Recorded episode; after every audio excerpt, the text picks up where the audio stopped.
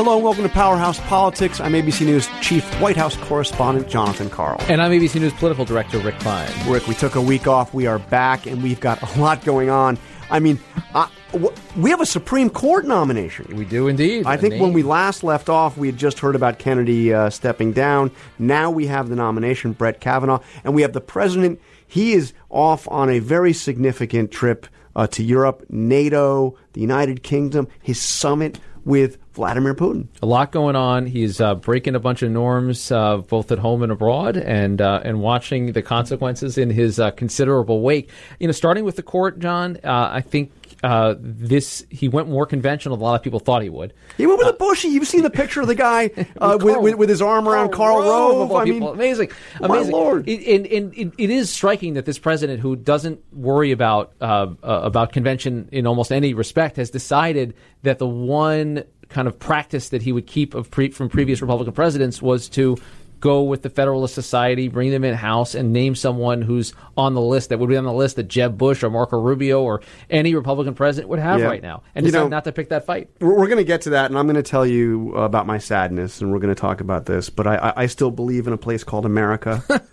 I'm sorry, I, I, wasn't you know, a place Yeah. where both Ruth Bader Ginsburg and Antonin Scalia got confirmed with 90 plus Yeah. votes. I mean, Scalia was 98 to nothing. I'm going with the Um, under on Kavanaugh. Yeah, uh, exactly. I and and I was in the East Room for the announcement, and I looked out on that crowd, and I saw people like Eddie Gillespie, somebody else the president had had attacked in the past, but uh, a former chief of staff for McConnell, the entire Republican Senate except for a couple named Murkowski and Collins. Anyway, it's like this. There wasn't a single Democrat in sight, entirely partisan, and then the next day, the entire you know Democratic world Yeah.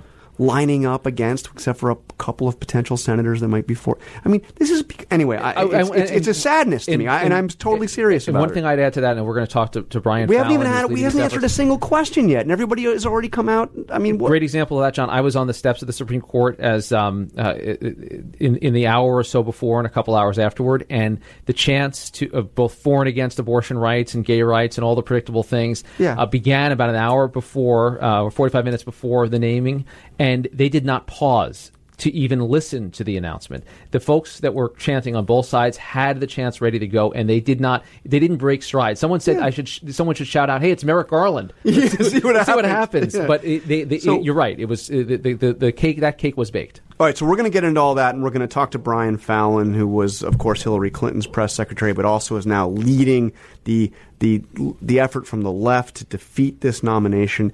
Uh, we have some tough questions for him, and that'll be just shortly. But I, but first, the president is off. He's already uh, had his first round of meetings at NATO. He had breakfast. Uh, with with the other uh, NATO leaders, Toast and orange juice. yeah, and it was a really nice breakfast. Uh, but can, can I? I think it's worth just going through some of what he said. First of all, as you might imagine, he raised the issue of NATO and who carries the financial burden for NATO's collective defense. The United States is paying far too much, and other countries are not paying enough, especially some. So we're going to have a meeting on that. This has been going on for decades, for decades. And it's disproportionate and not fair to the taxpayers of the United States. And we're going to make it fair. Okay, so I have to say, Rick, that's pretty direct. It's pretty blunt. He didn't wait until later on. You know, usually you start with some pleasantries, uh, but it's also exactly the same message. It's very Wait, sad. what happened there? I don't know. Were you like trying to cut me off? That was me. Sorry, guys. It's Trevor. Um, that was Trevor Hastings back in the control room. But it's also exactly the same message. Maybe the language is slightly different uh, that we heard from Barack Obama and that we heard from George W. Bush. There's been a long-standing concern. I didn't cover uh, the, the Clinton Pentagon, so I can't tell you exactly what they had to say about it. But I can I can speak to both uh, what, what I saw under Obama and under Bush. This issue of NATO not pulling its weight is an old issue. It is one the United States has repeatedly raised. It's entirely legitimate. We cover the overwhelming burden of, of, of, of collective self defense. All that the other NATO countries are asked to do is to spend 2% of their GDP on defense. The majority of them don't come anywhere near that. Okay, well, they claim they're getting there. well, they are getting there. There has been some increase. It's increase that started under Obama, all of that. But so it's not surprising that the president would raise this. It's not even necessarily a problem that the president would raise. Maybe it's a good thing that President Trump would raise this. But listen to where he went next. It's very sad when Germany makes a massive oil and gas deal with Russia, where you're supposed to be guarding against Russia, and Germany goes out and pays billions and billions of dollars a year to Russia. I mean, you know, and he's not done. Listen to this. Germany, as far as I'm concerned, is captive to Russia because it's getting so much of its energy from Russia. Germany is captive to Russia. I think Angela Merkel spent some time in East Germany, which actually was captive to Russia. Knew a little, Uh, little about being captive. these are yeah. these are these are fighting words. I mean, he is. Uh, I mean, wow! This is this is over breakfast. They haven't even had a chance to really. I don't even know if the bread had been broken yet. and with our friends. And and as we as we know from the president, he thinks the easiest part of the meetings that he's going to have while abroad will be the meeting with Putin coming up uh, toward the end of his trip. Uh, these are absolute broadsides. And on one level, I, this is businessman Trump. I mean, this is this is about the American energy industry and about uh, very domestic concerns around that. On the other end, he knows that the that there are several European leaders right now in precarious leadership positions. So to go out there and take a shot at Merkel, to take the shot he did at Theresa May in, in talking about how he didn't want to opine about whether uh, whether she should stay at the head of the government, and maybe he'd meet with Boris Johnson when he's in England. Maybe he would meet week. with. Can, can we pause for a Yeah. second there? He said he might meet with Boris Johnson. Boris Johnson, who just quit her uh, cabinet. in just a quit. blaze of fu- of fury. Yes, Yes. So he raises the possibility he might meet with Boris Johnson. This would be like a foreign leader coming to the United States and saying, "Wait a minute, first I want to have a meeting with Rex Tillerson or Hillary. or maybe Scott Pruitt, but whatever." I mean, right. No, it's it, it, it, he he's blowing it all up. I, and I wonder, John. You know, the, you, you get to the, the, the real consequences of a lot of these things. Is the rest of the world in a mood to take the lectures from President Trump, and what does the blowback look like? Because I do think in the pregame of this, to have um, some European officials start to say, "Hey, look, guys." America doesn't have a lot of allies. I think that was a, a pretty a pretty strong statement. Uh, but they're prepared for this now. This isn't new. You were with the president when he was at NATO last, and uh, he broke a lot of China that time as well. Whether the blowback starts to get more significant, we're already seeing trade wars. Um, there's been a, a pretty a pretty furious war of words with several European leaders. And does that matter? Is the president able to get away with this kind of kind of behavior on the world stage? Does that prove his point that he was right?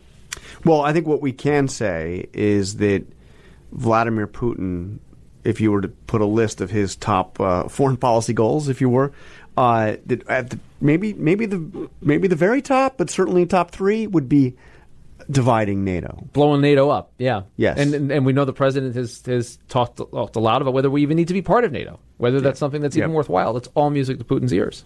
So uh, you know, I I, I think that uh, I think that this this makes the stakes for the Putin summit, which we don't really know. We're, we're told.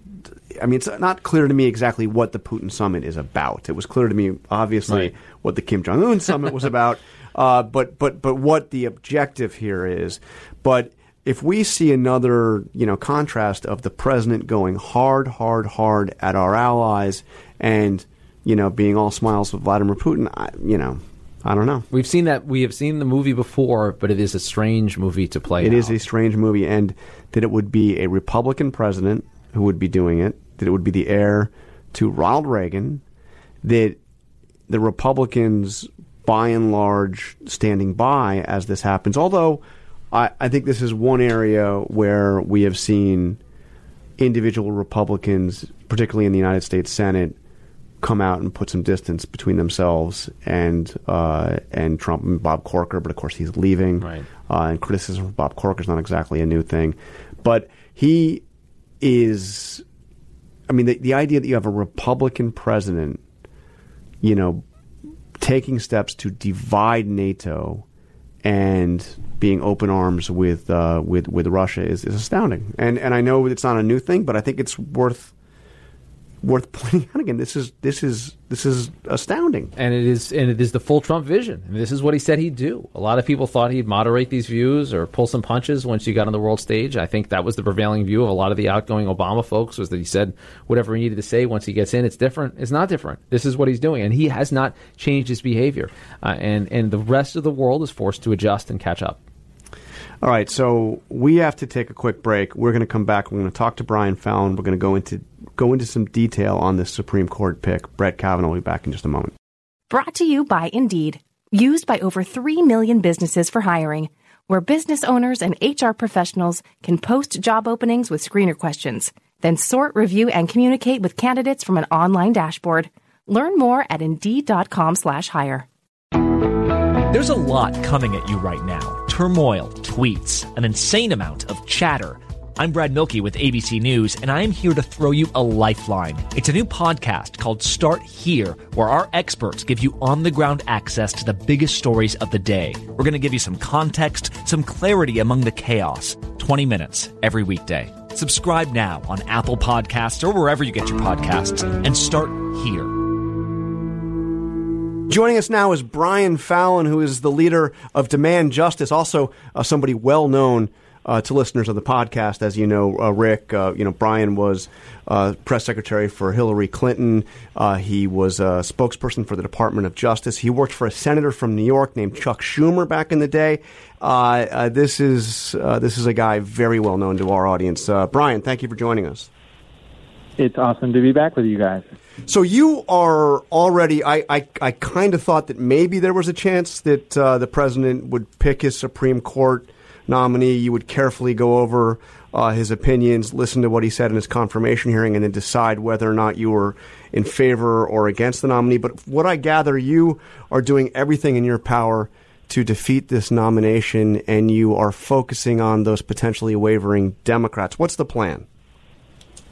Well, you know, we didn't have to reserve judgment, John, because the president did us the favor of telegraphing the people he'd be picking from uh, two years ago. Um, now, Brett Kavanaugh himself actually wasn't part of the original list of 11 that Trump released during the campaign, but his name has been part of the list for a long time now, too. So our group at Demand Justice has been spending the last several months getting ready for just this scenario. We hoped it wouldn't come, but just in case it did, we've been researching all their past writings and rulings, so we're very familiar with all their records. And I have to say, I'm surprised the president picked Kavanaugh.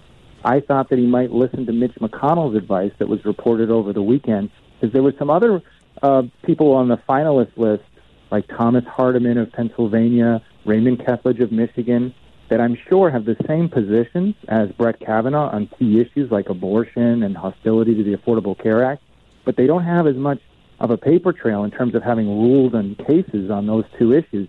Whereas with Brett Kavanaugh, this guy's an open book. I mean, he's pretty much had to rule or weigh in in speeches on pretty much every issue under the sun, and that paper trail is going to be, I think, uh, a big barrier for the Republicans to quickly speed through a confirmation process. That was the exact worry Mitch McConnell voiced to uh, Donald Trump in urging him not to pick Kavanaugh. And true enough, we learned yesterday that there's more than a million pages of documents sitting at the Bush Library from Brett Kavanaugh's time as a political lawyer working for the Bush administration in the first term. The Senate's going to want to see all those documents. There should not be a hearing scheduled until all those documents are reviewed, and uh, so that the senators can ask informed questions at a hearing.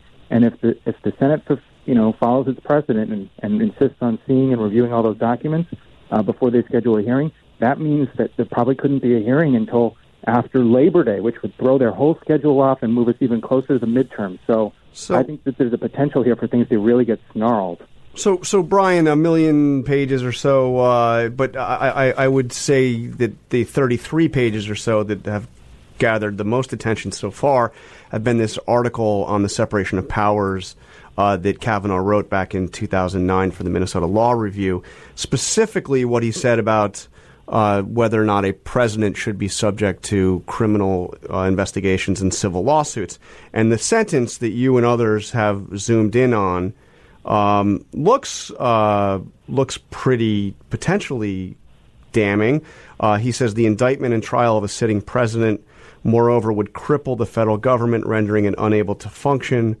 Um, the suggestion being that if Kavanaugh were on the court and the court were to consider whether or not Robert Mueller could subpoena uh, a president, that he might uh, that would suggest perhaps um, you know be be biased in favor of the uh, of the White House position. But I have to say, Brian, I think that Democrats have entirely distorted what he wrote in this article. Um, he in this section on whether or not a president should be subject to uh, criminal investigations, indictment, or civil lawsuits, he points out explicitly that um, in the uh, in, the in the example of, of Bill Clinton that, that the Supreme Court ruled that the lawsuit could go forward, and he doesn't take issue with that decision. The paragraph where he said what I just the quote I just read begins Congress should consider goes on to say Congress might consider exempting a president while in office from criminal and prosecution and investigation. But the reason why he's saying that is precisely because there is no constitutional protection. He wants Congress to protect a president while in office from facing what Bill Clinton faced during the Ken Starr investigation. He's so I, I, I, I aren't you guys entirely entirely misstating his position on this? No, we're not. Here's why. Uh, that article, while an important one, is not the only time that Brett Kavanaugh has weighed in on this subject. So I agree with your characterization of the University of Minnesota law article 100%. But he's weighed in on this in various settings and in various law review articles for the better part of 20 years.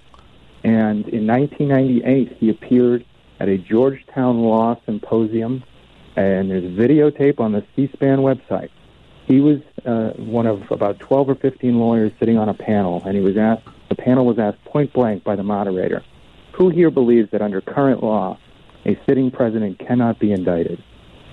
Raise your hand. And Brett Kavanaugh raises his hand. He's also written articles about this in, uh, in the 1998 Georgetown Law Review article. His views on this are very well established. He wants Congress to take an added step of statutorily uh, enacting a provision to make it clear for all time that a president cannot be indicted. But he believes that if even if Congress doesn't take that step, he believes that in the absence of a new law, in his opinion, a sitting president can't be indicted. So he's already prejudged that question. And we have the videotape from that 1998 panel that he appeared on. He raises his hand. It's very stark and plain. It's him uh, and but but Brian, it's it's 1998. The the whole point of the article that he writes for the Minnesota Law Review is that his views have changed, and he no. he writes. No, that's not. Yes, he, I mean, he, I think we're I think we're trying to overthink it here. They, they, they, here's the cleanest here's the cleanest answer that he could give at a hearing. He could say, you know what, uh, it's true that I have thought a lot about this and I have written a lot about it.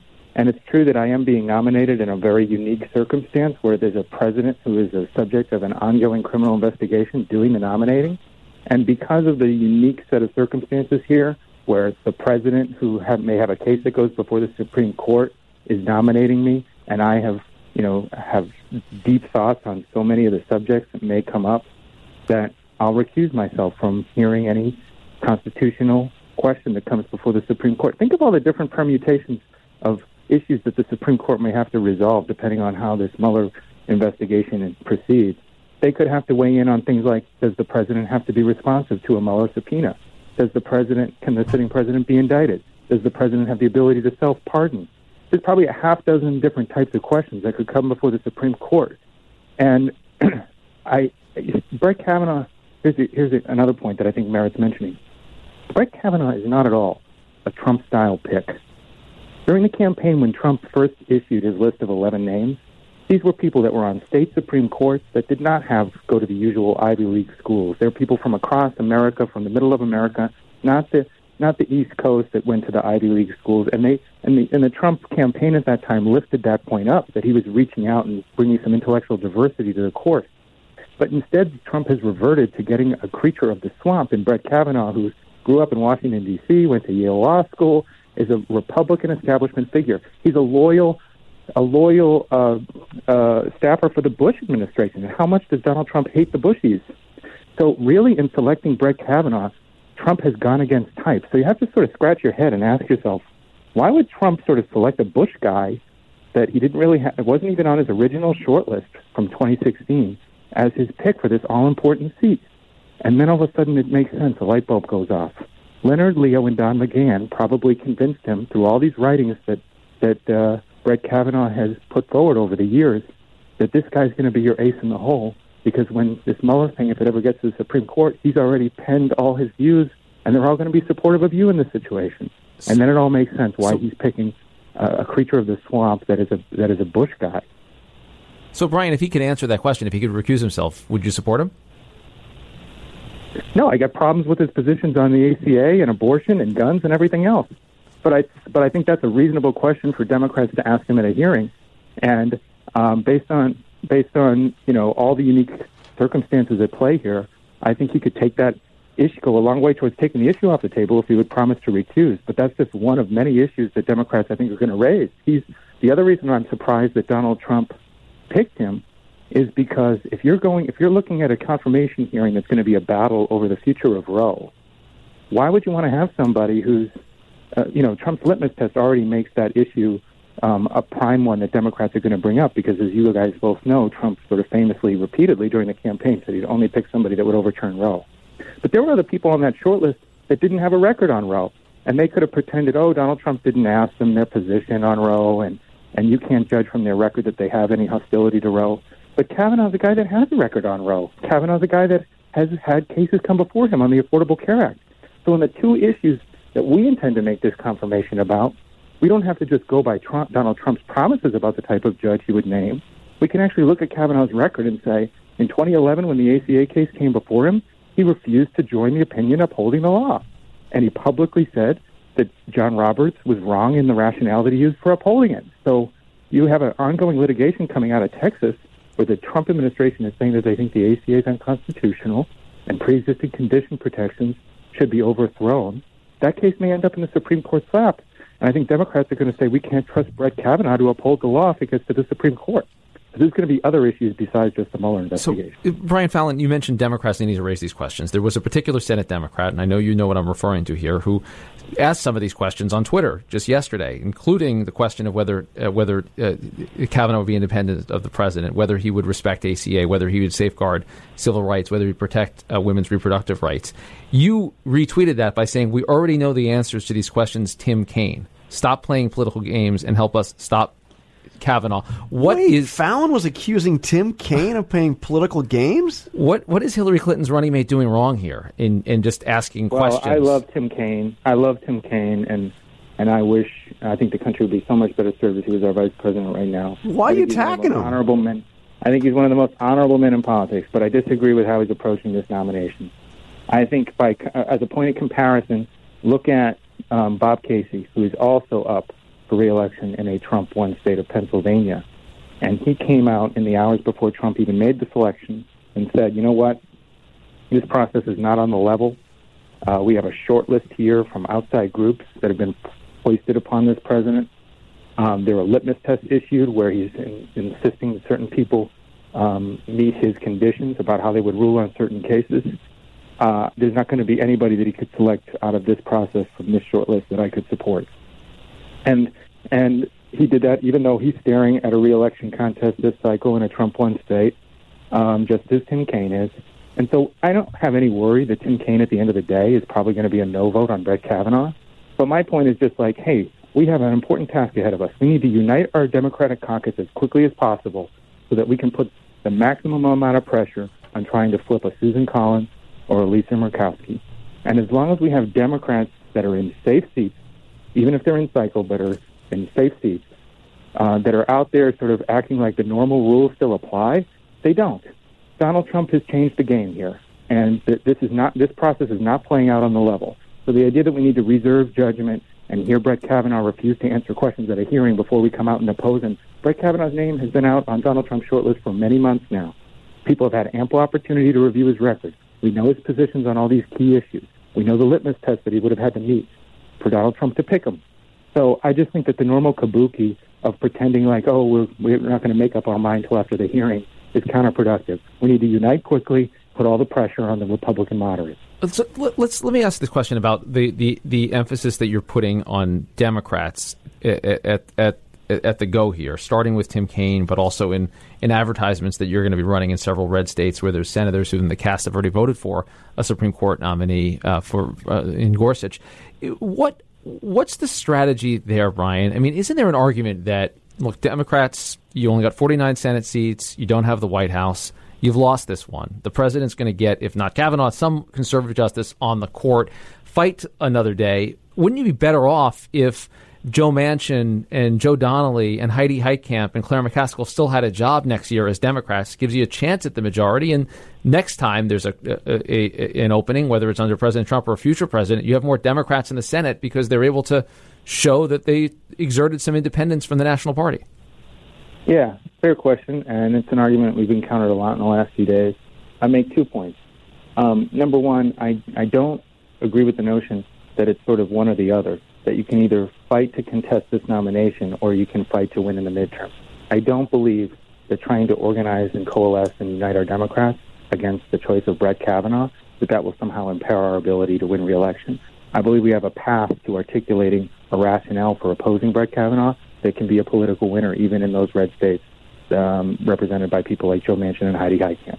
The Affordable Care Act is the number one issue in those campaigns. Even if there wasn't a Supreme Court vacancy now, Joe Manchin, Heidi Heitkamp, Joe Donnelly would be doing their ads, going on the campaign stump, talking about health care anyway.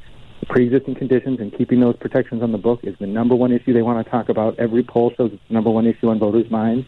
And Brett Kavanaugh is a vote against pre-existing conditions. So I think there's actually a lot of synergy here. So I don't I don't concede the point that it's somehow counterproductive to the goal of winning in the midterms to fight like hell to stop Brett Kavanaugh. But secondly, even if there was, even if it was murkier territory, even if it was a closer call, if it was a gray area to try to figure out, you know, is there, is it politically dicey to go all in on opposing Brett Kavanaugh? You know what? We can't just live from one election to the other. Some things are worth fighting for. And what's at stake here is the future of the Supreme Court for the next 40 years.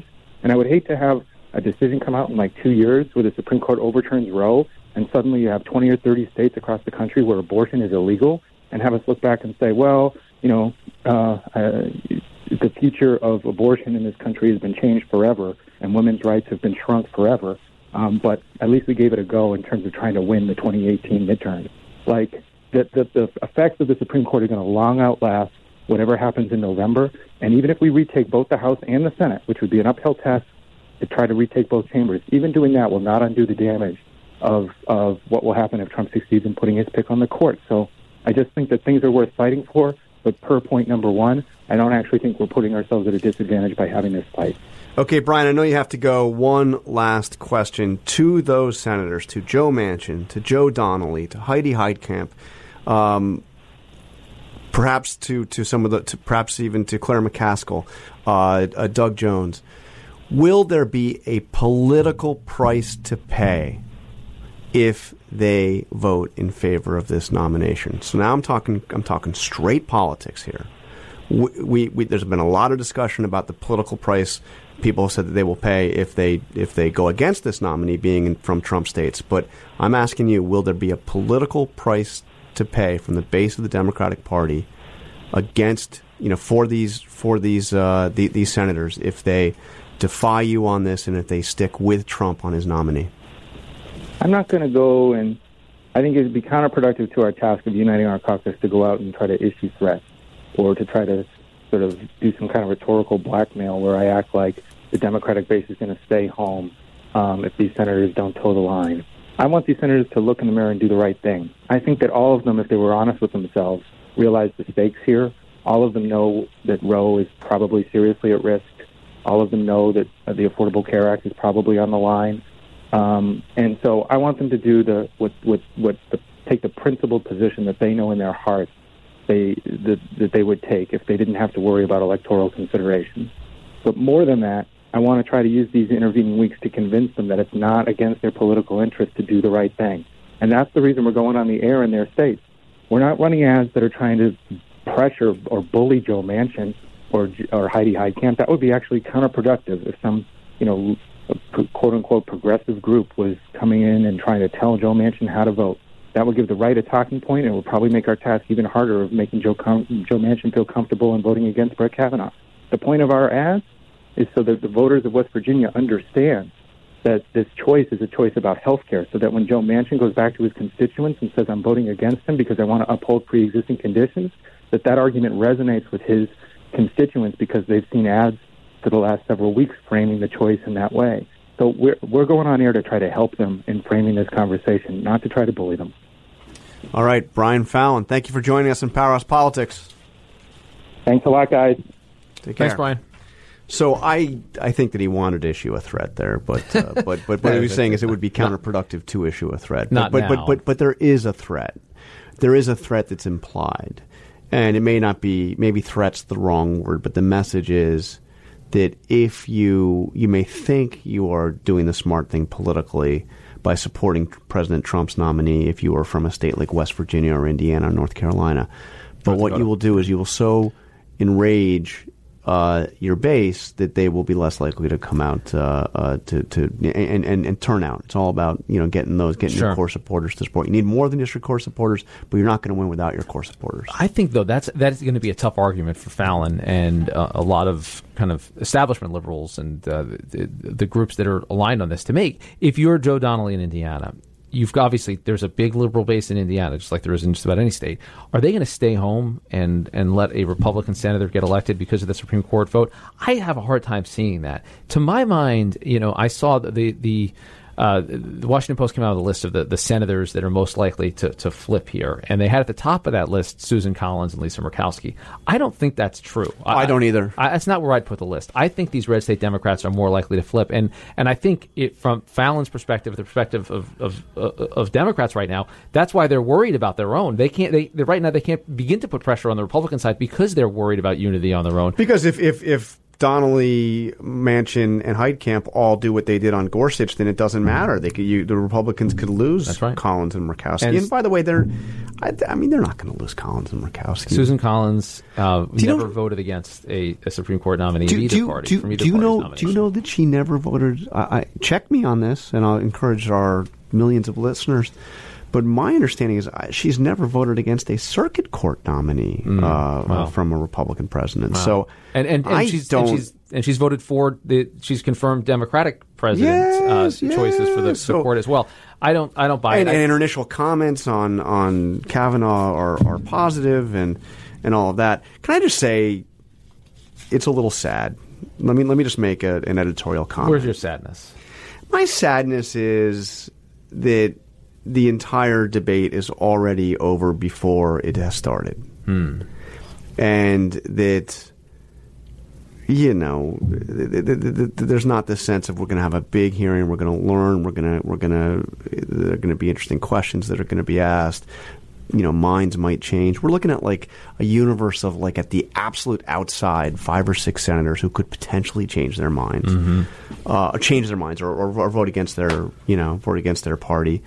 And you know the battle lines are already completely drawn. It's I mean, I'm old enough to remember. I know that you're a much younger uh, individual, but I'm old enough to remember some of those big, you know, Supreme Court hearings. I mean, there was the Bork hearing, which you know, uh, obviously he went down. Um, there was the Clarence Thomas hearing, which was interesting for its own own case. But I remember the I remember you know Kennedy getting nominated after Bork and. Um, and you know, bipartisan votes um, on a you know, it should not be an extension of it shouldn't be like a vote on a tax bill. I mean, this this, this is, should not be strictly a partisan affair. So two points on this. First of all, I, think it's fair to say, and you're, you're right in identifying this, we're not going to get another Supreme Court justice maybe in our lifetime with 90 votes plus confirmed. Just Yeah, not I mean, happen. so so ninety eight zero was Scalia, Right. Ruth Bader Ginsburg She was was ninety something to three. I think there were three no votes on her. Right? I mean, so that's you're It's telling me that's never going to happen. I- I- can, can, can you get me like a sixty five? Uh, in the foreseeable future, I don't vote? think is that I don't possible? think we're to. I don't think we're going to hit sixty. Uh, you know, the, which used to be the threshold. That, that used to be the the, the, minimum. breaking a filibuster minimum. Yeah. So I, I, I, think that's sad. I'm, I- I'm like I'm, I'm actually troubled for the Republic because and of I'll that. say and I'll say this, John. I mean, I I started covering uh, Washington in 2005, and President Bush had a couple of Supreme Court picks in in very short order, and I, since that Alito and Roberts. Alito and Roberts, uh, and the Democrats talked about filibusters, and it all, it all went down. There was an, an effort to, to save the Senate filibuster. A gang formed in the Senate, uh, and then we saw the, the, the partisanship play out in the Obama years, and then finally culminating with Mitch McConnell's decision to not even hold a hearing on a vacancy after after the death of Scalia. So both I think both sides. You're not allowed to say both sides anymore in, in Washington. I know, it's a real it. Sin. it. Uh, this. terrible. Both sides have a lot of culpability in this because it has gotten progressively worse. You've seen it with Republican presidents, Democratic presidents, Republican control, Democratic control. It has swung wildly over the last decade, that decade or so, and both sides have made it worse. In each successive administration, each successive uh, uh, You know, leadership. of- Kavanaugh wrote about this in the Minnesota Law Review article, a- and he- which is a great he- read, John. Yes, it is, and, he has a couple of very interesting proposals. I, I would encourage everybody to actually read the entire article. But he directly addresses Supreme Court nominations and other federal court Article th- Article Three uh, uh, nominations, and his proposal, because he was talking about the backlog Mm-hmm. of of you know people blocking votes in the Senate, is, is that everybody. Every judicial nomination gets a vote by 180 days, And this is was written- because that would have meant Merrick Garland would have gotten a vote. But this was written in the Jurassic period of 2009, where the filibuster still existed, and Yes. so things have changed. Even And he doesn't directly. He, he raises that question, but he doesn't directly address it. Right. Whether or not it should be a fifty or sixty It's vote it, it- threshold. so I, I don't know how it gets better. It- you know, and the other the other point I was going to make, John, is that these the people that have been named to the court in recent decades are partisan animals, uh, and and Kavanaugh is a is a classic example of this. Although I think you say Elena Kagan had similarities in her resume. This is someone who was steeped in Republican politics before he became a judge. Uh, he worked in insidery type jobs. He was a clerk on the clerk for a Supreme Court justice. Uh, he worked as a as a lawyer on almost every major conservative legal case that uh, uh, that arose during the Clinton years. the recount for The God's sake. recount, Elian Gonzalez, uh, of course, Ken Starr in his investigation. So this was a man that, that came up through the political trenches. So, Know, what do you expect? If these are the, the kind of folks that are brought forward as justices, it will put people in their partisan corners. I mean, I mean, we're, is what you're we're, we, we, we, we, we've got to get back to see what else is going on in the world. But I, I would just point out uh, what one he he he is somebody who uh, has hired. The, you have to look at the clerks because it's a very big measure of, of you know who gets hired, and, and this has all become more and more partisan. But he has hired uh, clerks that have gone on to become Supreme Court clerks for eight of the nine justices. Uh, uh, which means Democrat, Democratic which means- appointed. I think it's everyone justices. except for Ginsburg. Yeah, that says something, and, yeah. And um, you know, I, I, I, I, you know, anyway, we can, we can, we'll, we'll have another a couple of months to uh, to to discuss how this will play out. But uh, but it, it's just you could have an interesting discussion on all of this, and instead everybody's already at the battle lines, Right. and there's already millions of dollars being spent, either you know, pro or con this nomination, and he hasn't answered a single question yet. Yep, you're, you're right, and and uh, there- lots of folks came out in opposition to the hypothetical even before we had a name. Yep. Yep. All right. Listen, that is all the time we have. Uh, Rick Klein, uh, for our entire team here, Avery Miller, uh, Trevor Hastings, Angie Yak. Uh, thank you for listening to Powerhouse Politics. We will be back. I, I'm going to make a prediction, Rick. I think we're going to be back before the week is up. Let's do it.